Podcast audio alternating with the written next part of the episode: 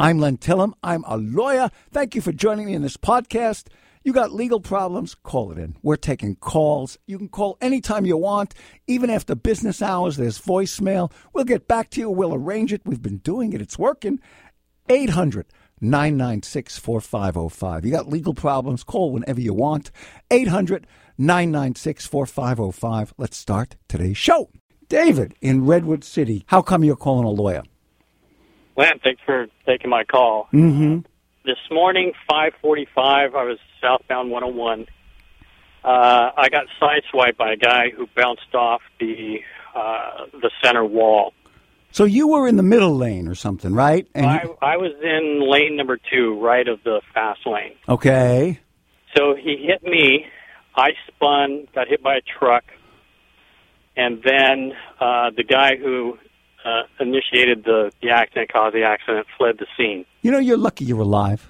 I, I am. I, I really, they could be close. on a stage. You could have 20 minutes, you know, 546, 547. You could have been laying by the side of the bed in a plastic bag, you know, beside the road in a plastic bag. Exactly. Yeah. Okay. So how come you're calling me? Uh, two two questions. One's an insurance question. The other's about the other driver. Uh, he fled the scene. His uh, license plate was called in by uh, another witness, so Mhm. that's on record. And I don't know what to do about that, or if there's anything I can do. Well, first of all, you should call your insurance company.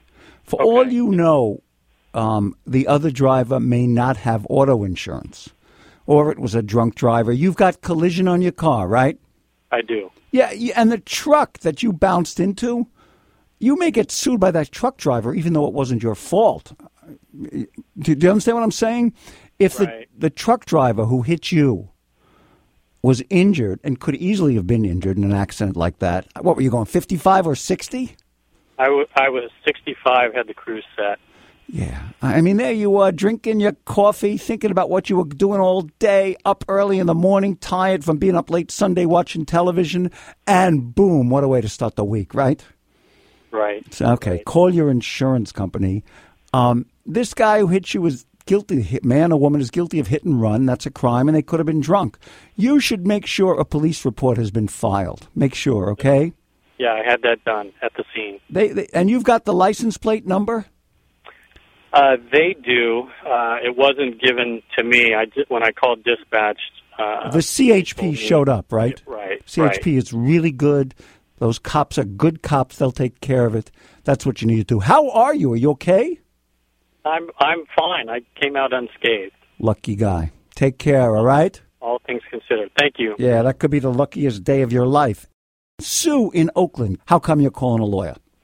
Uh, because I had uh, breast surgery in June of '09, and a month later, I woke up on a Saturday morning blind in my left eye. And I think there's a relationship there. I did have a staph infection. My breast surgeon was on vacation. Uh, her partner took over. My breast blew up. I had this infection, and he kind of blew me off. Didn't want to see me. I didn't know any better. I probably should have went into emergency. It was so horrible.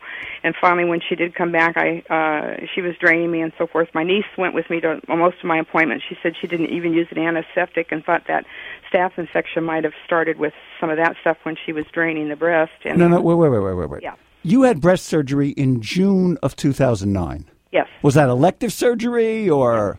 I had uh, I had have breast cancer. I had a partial mastectomy, lumpectomy. Okay. And then when did you wake up blind in one eye? A month later, uh, July um, 13th, on a Saturday morning. And how's your vision now?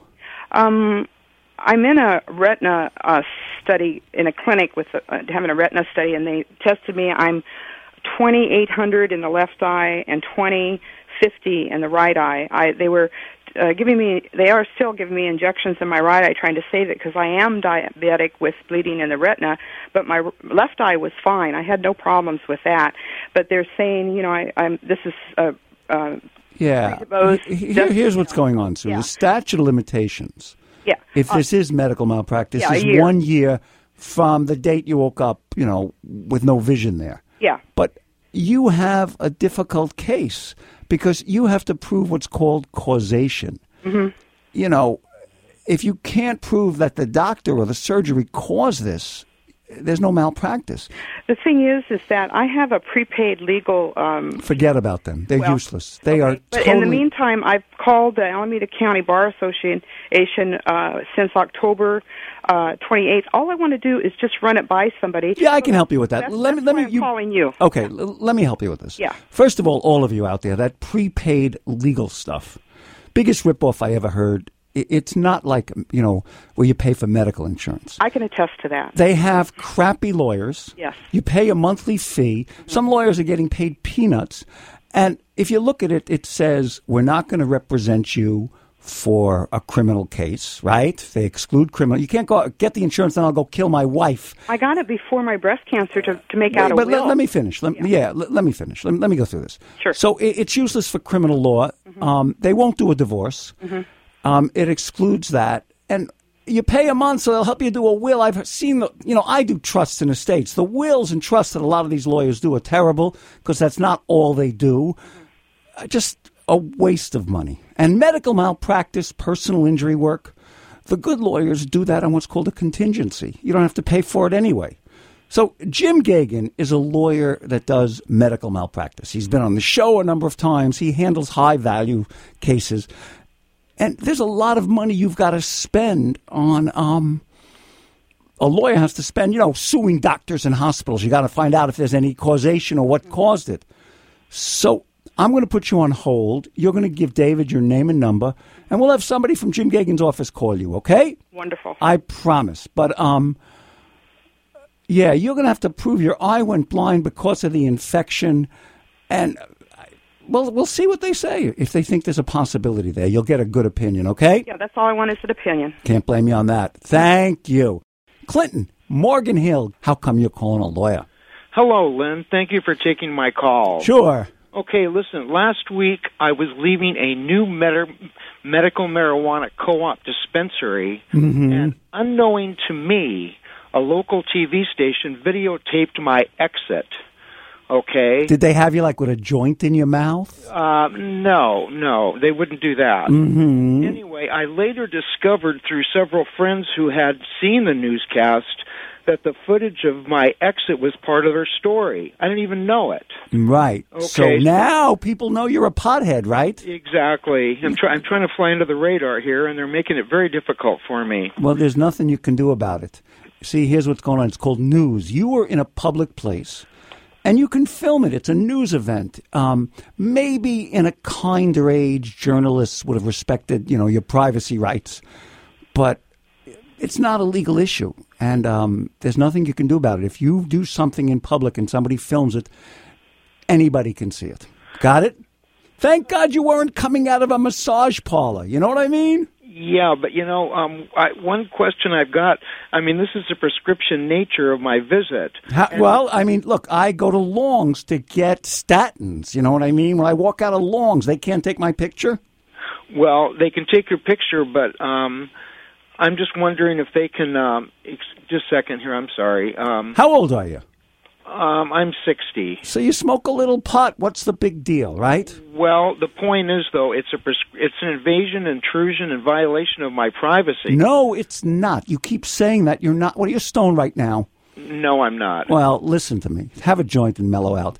It is not an invasion and intrusion of your privacy. Even though there- there, there's a prescription, it would be like if I went to Walgreens and and followed them out and broadcast what prescriptions they had from from the. Uh, That's why. Have you ever noticed when you go into a drugstore, you know, a CVS, a Long's, a Walgreens, they make you stand five feet back from the counter when it's not your turn? exactly. That's outside the store. You were filmed inside the store. And if I went into Long's or CVS or any of them and tried to take a picture of you getting some prescription, they would arrest me, right? yeah. So there's a difference. You can't. Let's say you were at home smoking a joint with your friends. And you say, look at this good stuff stuff I got from this dispensary, boy. Best stuff I ever had. Try this. It's your house. You can prohibit a local TV station from coming in there and watching you get stoned, right? right. But as soon as you're in the street, forget about it, right? okay. I, I could even make it worse than a massage parlor. What if you were filmed walking out of the porno store? Yeah, we wouldn't want that to happen. No, no. Next time, wear a raincoat. All right. there you go. Exactly. Well, Noth- thank you, thank you very much for clarifying that whole situation. yeah. So next time you go to buy pot, you, you, you wear a hat or something. You know Yeah, what I mean? wear, wear a hat and, and that long coat we were just talking about. Or else, where, well, let me ask you a question. You're 60 years old. Yeah. You've been buying dope for a long time, right? Um, Come on. Only this, uh, only from the prescription. Uh, the couple of years I've had my card. I know a lot of old fart potheads your age, my age. They don't go to marijuana stores. They're still too paranoid about having a card. But marijuana is so easy to get wherever you want it, you know? Well, it's easy to get if you have a doctor's prescription and you have a legitimate cause for it. Let There you go. clarify that. Okay, very good. All right. Very good. Thank you very much for clarifying this whole situation. Now I can just dismiss it and go on. Go on with your life. It's also easy to get a marijuana prescription card if you don't have a valid reason and a $100. Then you can get one too, right? Mary in Monterey, what are you calling a lawyer for? Hey, Len. Um, I hope you could. Um, I'm a little confused right now. Um, last week, we had a funeral for my husband's 87 year old stepmother.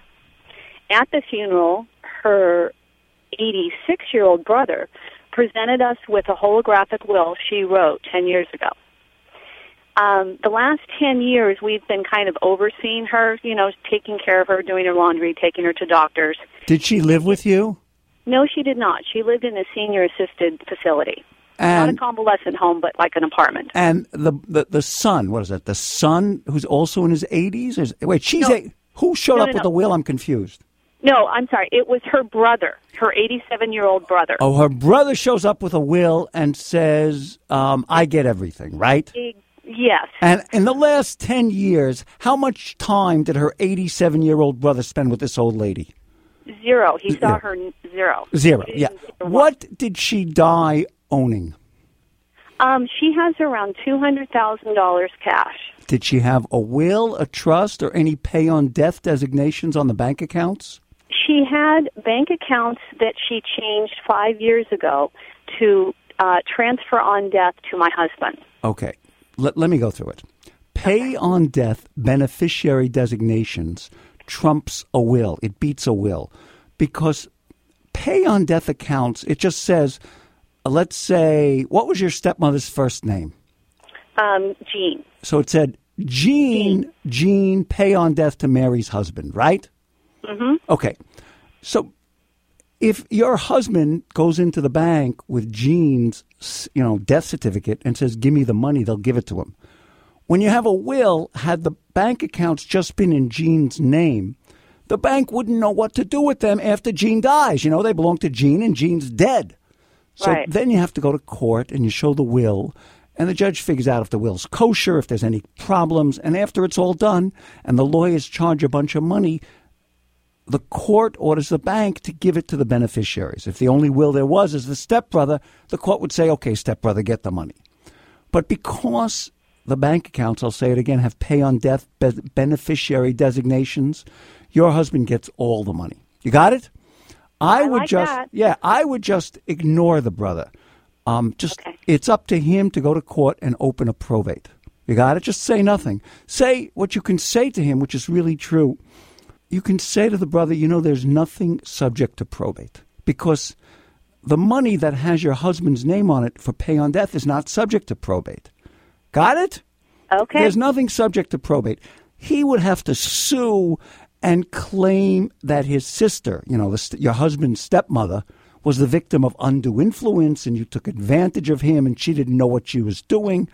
But she didn't die of Alzheimer's, did she? no, no, not at all. She's And his, fully coherent. His claim would be that five years ago, when she set up the pay on death accounts, she lacked capacity or only did it because you told him to. You, your husband, and you've been taking care of her. You deserve the money. Got it? yeah, got it. So again, don't offer him anything. Don't give him any. Did you tell him about the bank accounts? yes. Too bad. Too bad. I wouldn't have told him a damn thing, you know. But um, you just say they're not subject to probate and you're not getting any of it. And then if you get a lawyer's letter, you call me back, okay?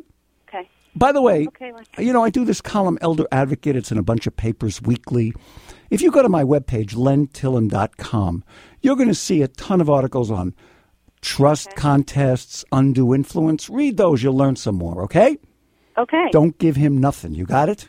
Okay, I got it. Thank, Thank you. you. Good calls. You guys are doing good. The number again, 800 996 4505. You got legal problems? Call them in. We'll get back to you.